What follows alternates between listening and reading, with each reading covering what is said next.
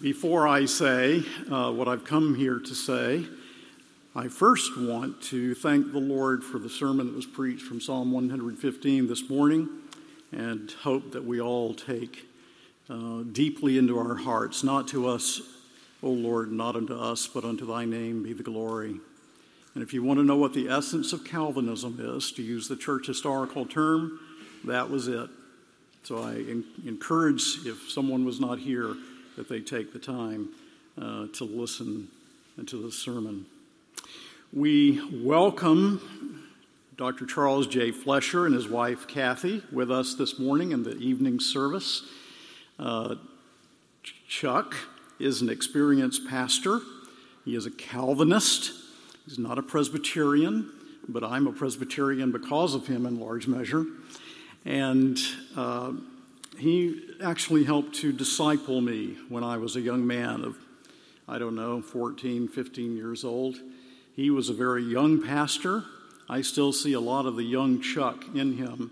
Uh, and I don't know what's happened to me. But, uh, uh, but Chuck also just had uh, knee surgery, and so I've told him to be very, very careful on these steps that he says he can negotiate. So we're pleased that he will be with us. But he, he helped to disciple me as a boy.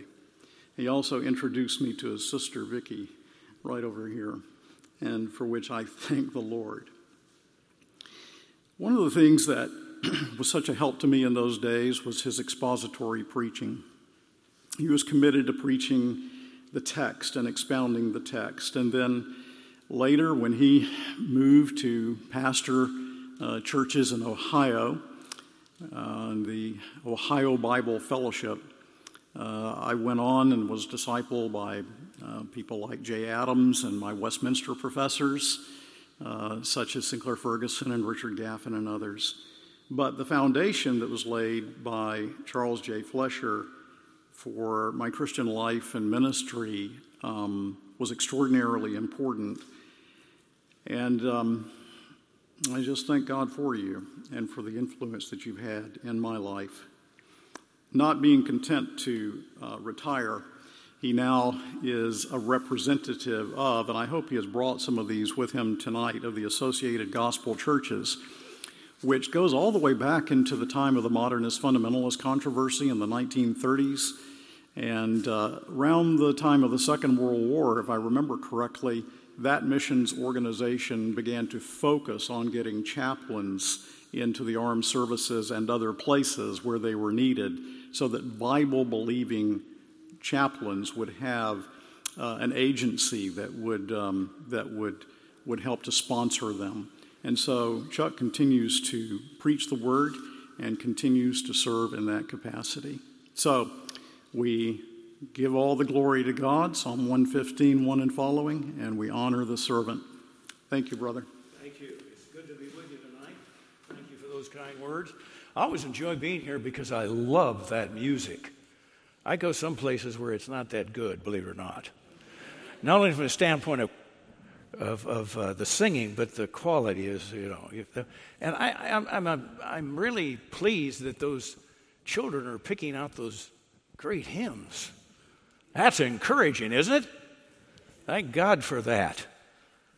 So it is a joy to be with you here uh, tonight, and it's a joy to be with my sister that I get to see now about once a year coming here. And uh, so we are pleased to be with you. Kathy, my wife, she's my right hand person.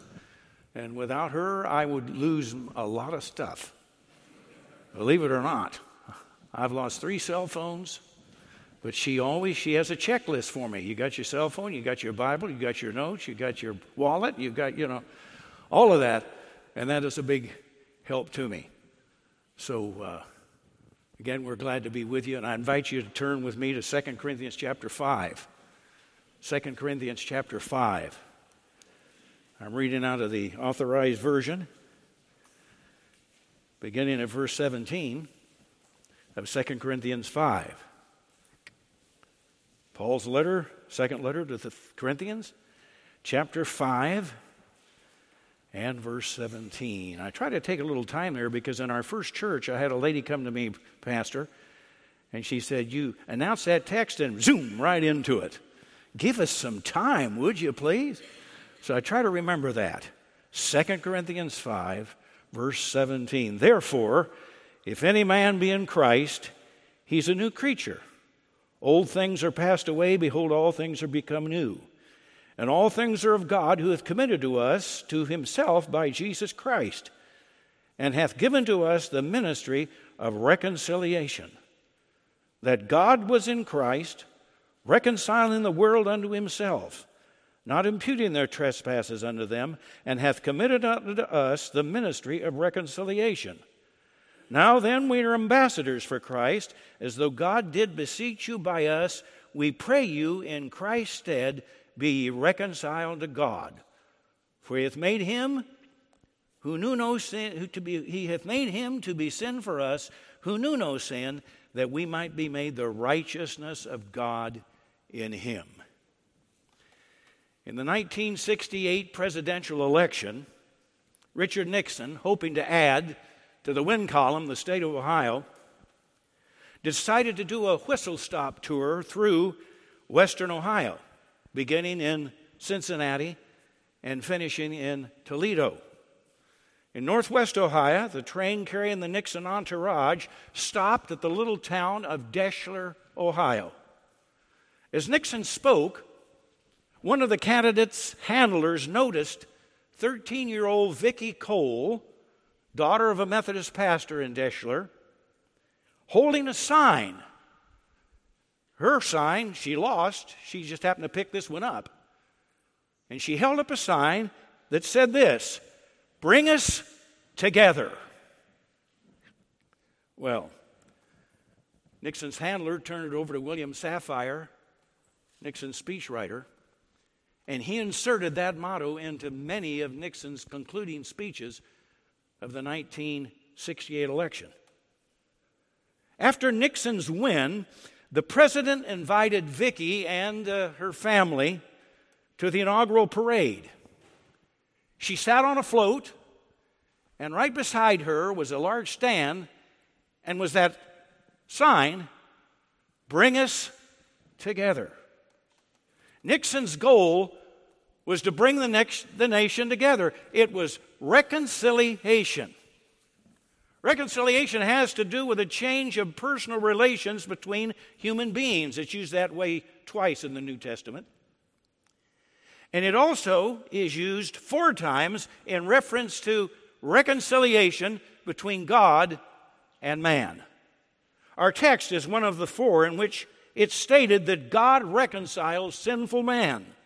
Whereas sinners are hostile and estranged from God because of their sin, God, in His grace, replaces that enmity and hostility to one of peace, one of fellowship, from one of disagreement to agreement.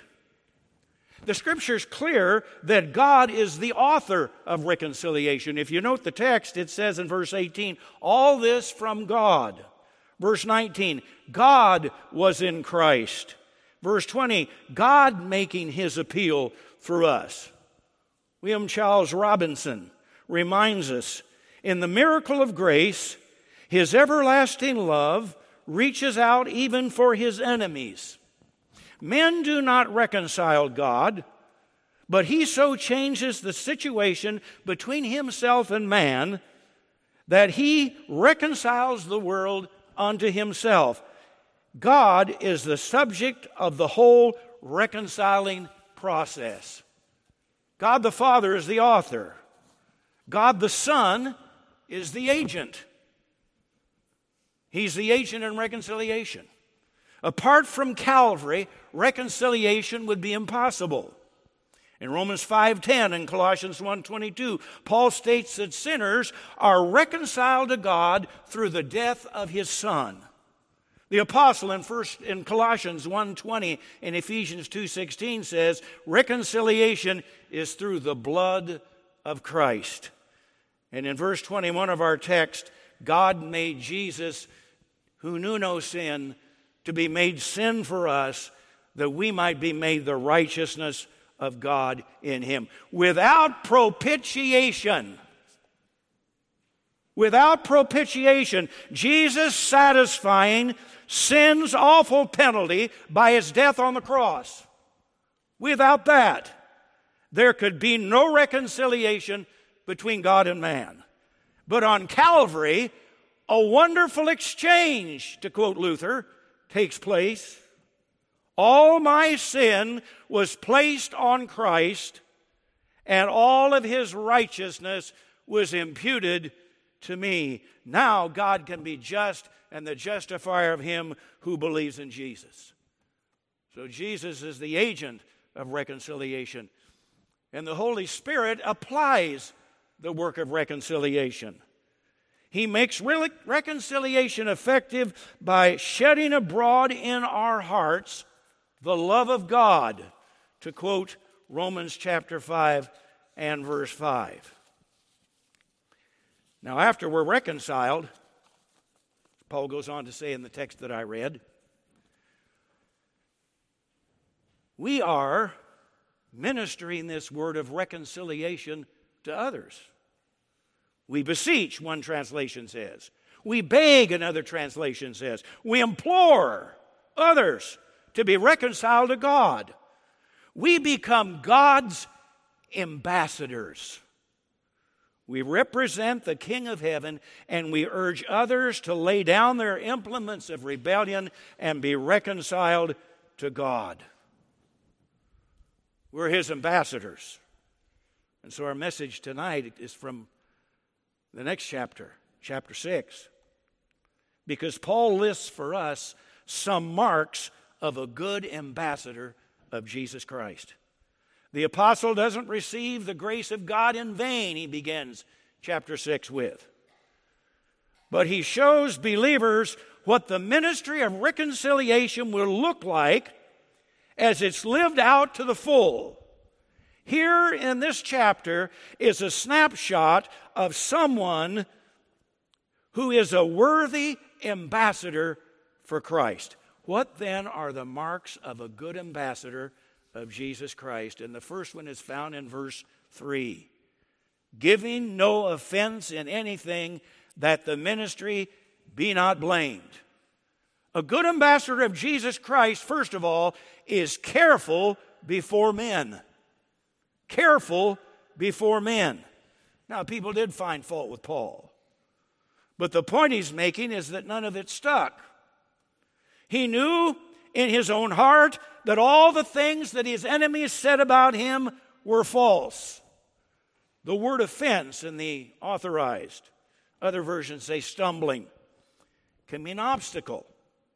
Paul had put no obstacle in anyone's way lest they be hindered from coming to Christ. You read that first, uh, the uh, second chapter of First Thessalonians, as Paul writes to that church, and he said, "You know, I tre- I was like a, a, loving father to you. I was like a nursing mother to you. Uh, I I didn't covet your money. Uh, I I worked with my own hands. There was nothing that anyone could lay at the feet of Paul and say he kept me from Christ." You know, one of the saddest things in our time is the number of pro- prominent Christian workers who have allowed offensive obstacles to wreck their ministries and bring reproach on the gospel of Christ. Every one of us must remember that we're living on a stage. And others, especially unbelievers, are watching us to see how we behave.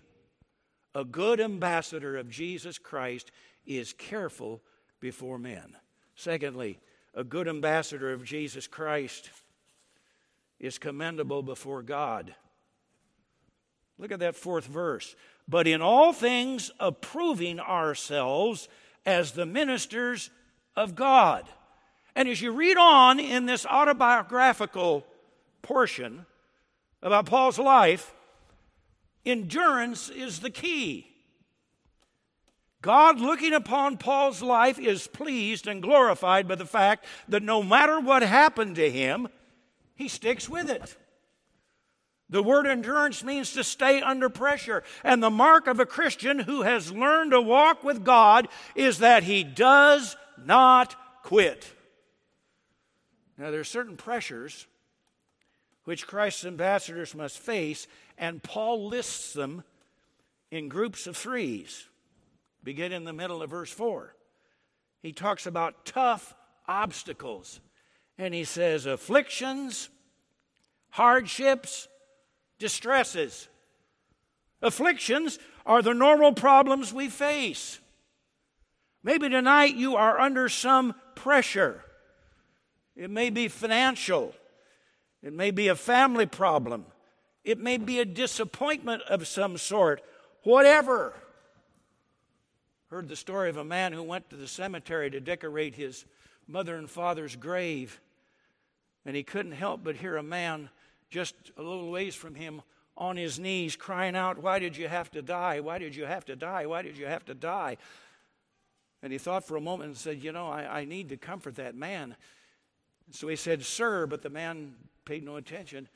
He just kept saying, Why did you have to die? Why did you have to die? And so the man went up to him and put his hand on his shoulder and said, Surely, thinking it must be the man's wife. And so he said to the man, I'm sure that you miss her terribly. The man looked up at him finally and said, It's not my wife's grave, it's the grave of her first husband.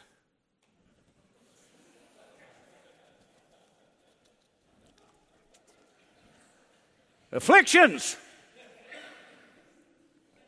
Then there are hardships.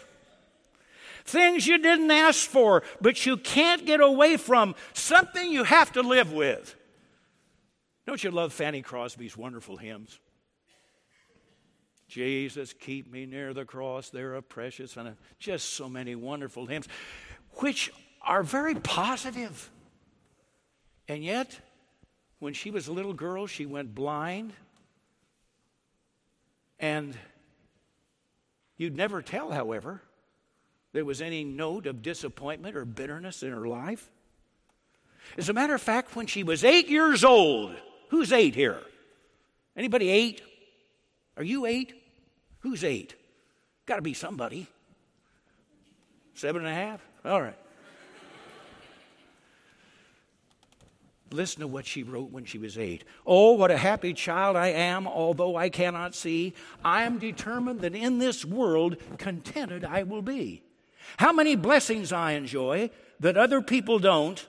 To weep and sigh because I'm blind, I cannot and I won't. Now, is that not facing necessities with a cheerful spirit? And then he mentions distresses. That word, our brother's got his Greek text there. That word means narrow places. It's the idea of an army caught in a narrow space or a ship that cannot outrun a storm. Paul was in those kind of situations. He didn't see any way out. But in all of these, Paul endured. He hung in there and he glorified God.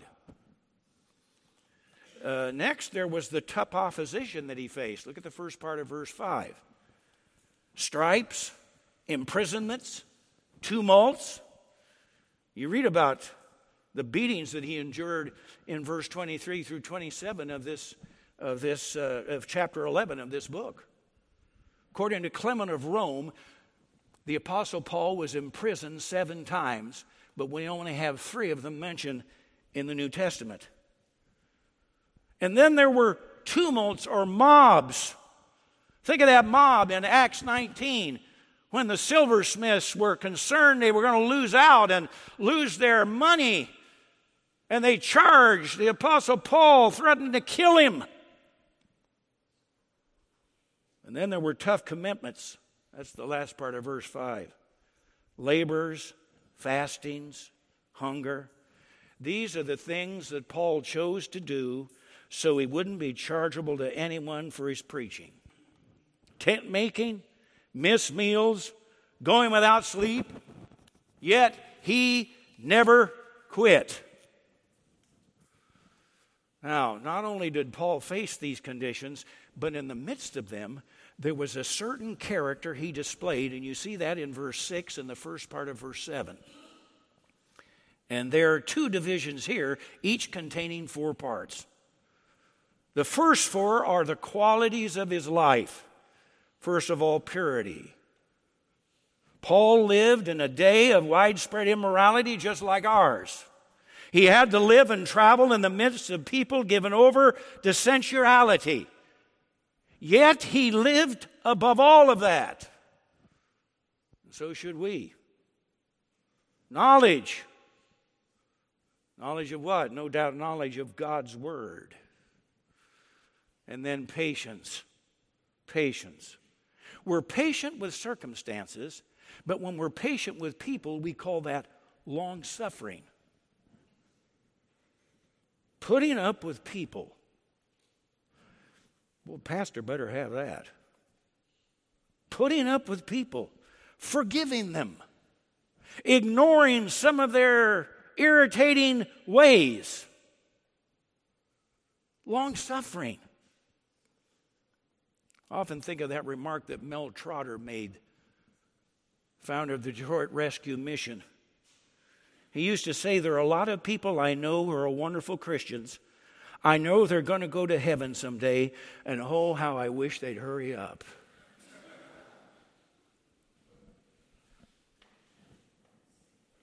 Finally, kindness, thoughtfulness, courtesy, warmth. Then the next four show the resources he relied upon in order to be like that. Middle of verse 7 and the first part of uh, middle of verse 6 and the first part of verse 7 and the first one is the holy spirit. This is what paul relied upon more than anything else the holy spirit. Linked to that is agape genuine love. It comes from god romans 5 5 the love of god shed abroad in our hearts this is what enables us to reflect that same love to other people. The word of truth.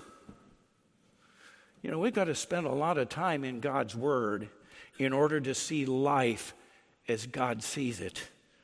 I used to say to our young people in the pastorate get into God's word and see what is really important from God's standpoint. The word of truth. And finally, the power of God. The power of God. The weapons that Paul employed in the conflict are mentioned in the middle of verse 7 and the first part of verse 8 righteousness, righteous behavior. He speaks as those weapons in chapter 10, verse 3 through 5. Not human plans and programs, but prayer and faith and love and righteous behavior. These are the weapons he used to attack the problems around him. And he did it whether it was popular or unpopular, honor and dishonor. He stood true regardless of what people said to his face or behind his back. Good and evil report. A good ambassador for Jesus Christ is not only careful before man, he's commendable before God. thirdly, Christ's ambassadors confound the world. And that's the middle of verse 8 through verse 10. There's seven series of contrasts here. You know, the world paints us as deceivers. Yet we know from God's word that Christ is the only hope for the human condition. In a day when the media is going crazy promoting homosexuality, God is still delivering people from this plight. One of our Navy chaplains led a female sailor to Christ. A few weeks later, she came back to him and said, Chaplain, I've got a problem. I need your help. He said, What's the problem? She said, Now that I've become a Christian, I realize I can no longer live with my wife. God delivered her from the sin of lesbianism. And she said, You know, I've got to make a break with that now. And you know, all the churches that pray for us and support us have a part in that wonderful gospel ministry to our troops. Aren't you glad there are some fundamental Bible believing, preaching chaplains, preaching to our troops, preaching to those who are incarcerated, preaching to those in the Veterans Administration, preaching to those in our hospitals. The world looks upon us as deceivers, yet we know from God's Word that Christ is the only hope. And then unknown. In other words, of little value in the world's eyes. So the world looks at us. Oh, you little people in your little churches, singing your hymns. What can you do to solve the problems of the day? But, my friend, in terms of God's evaluation, which really counts most important, you know how Jesus puts it in the Sermon on the Mount? He uses an emphatic. He says, You, my people, are the only light in this dark world. The only light your neighbors may have is you. The only light that someone in your workplace has is you. You and you alone are the light of the world. And Paul says, dying. For him, that could have meant physical death. But I also think it's the idea of dying to his dreams and his ambitions. Yet finding through dying to ourselves a new life, living our life and finding real life through him. Then he says, chastened by a loving Father, yet never abandoned. And then sorrowful, no doubt sorrowful because others sorrow. And that means that we must be alert to the needs of other people. Yet always rejoicing that a sovereign God is able to work out every circumstance. Poor, yet making many spiritually rich. Having nothing, Paul says. You know, that was written to believers in a city where wealth was everything. Yet enjoying everything with the realization that one day the entire universe will be ours. If you want to get excited sometime, read 1 Corinthians 3 21 and 22, where Paul says, All things are yours in Jesus Christ. A.W. Tozer, writing on this text, says this A real Christian is an odd number anyway. He feels supreme love for one whom he's never seen talks familiarly every day to someone he cannot see, expects to go to heaven on the virtue of another, empties himself in order to be full, admits he's wrong so he can be declared right, goes down in order to get up, is strongest when he's weakest, richest when he's poorest, happiest when he feels the worst. He dies so he can live, forsakes in order to have, gives away so he can keep, sees the invisible, hears the inaudible, and knows that which passes knowledge. The man who has met Christ is not looking for anything, he has found it. He's not searching for light, for upon him the light has already shined. His certainty may seem bigoted, but his assurance is that of one who knows by experience his religion is not hearsay. He's not a copy, not a facsimile. He's an original from the hand of the Holy Spirit. Christian believers are a contradiction to the world. Well, a good ambassador for Jesus Christ. We want our chaplains to be good ambassadors. Your pastor wants his flock to be good ambassadors. We all want to be good ambassadors. And if we are, we'll be careful before men. We'll recognize we're on a stage. People are looking. If you're not living it, don't say it. We're commendable before God. And we confound the world. A good ambassador for Jesus Christ. Let's pray.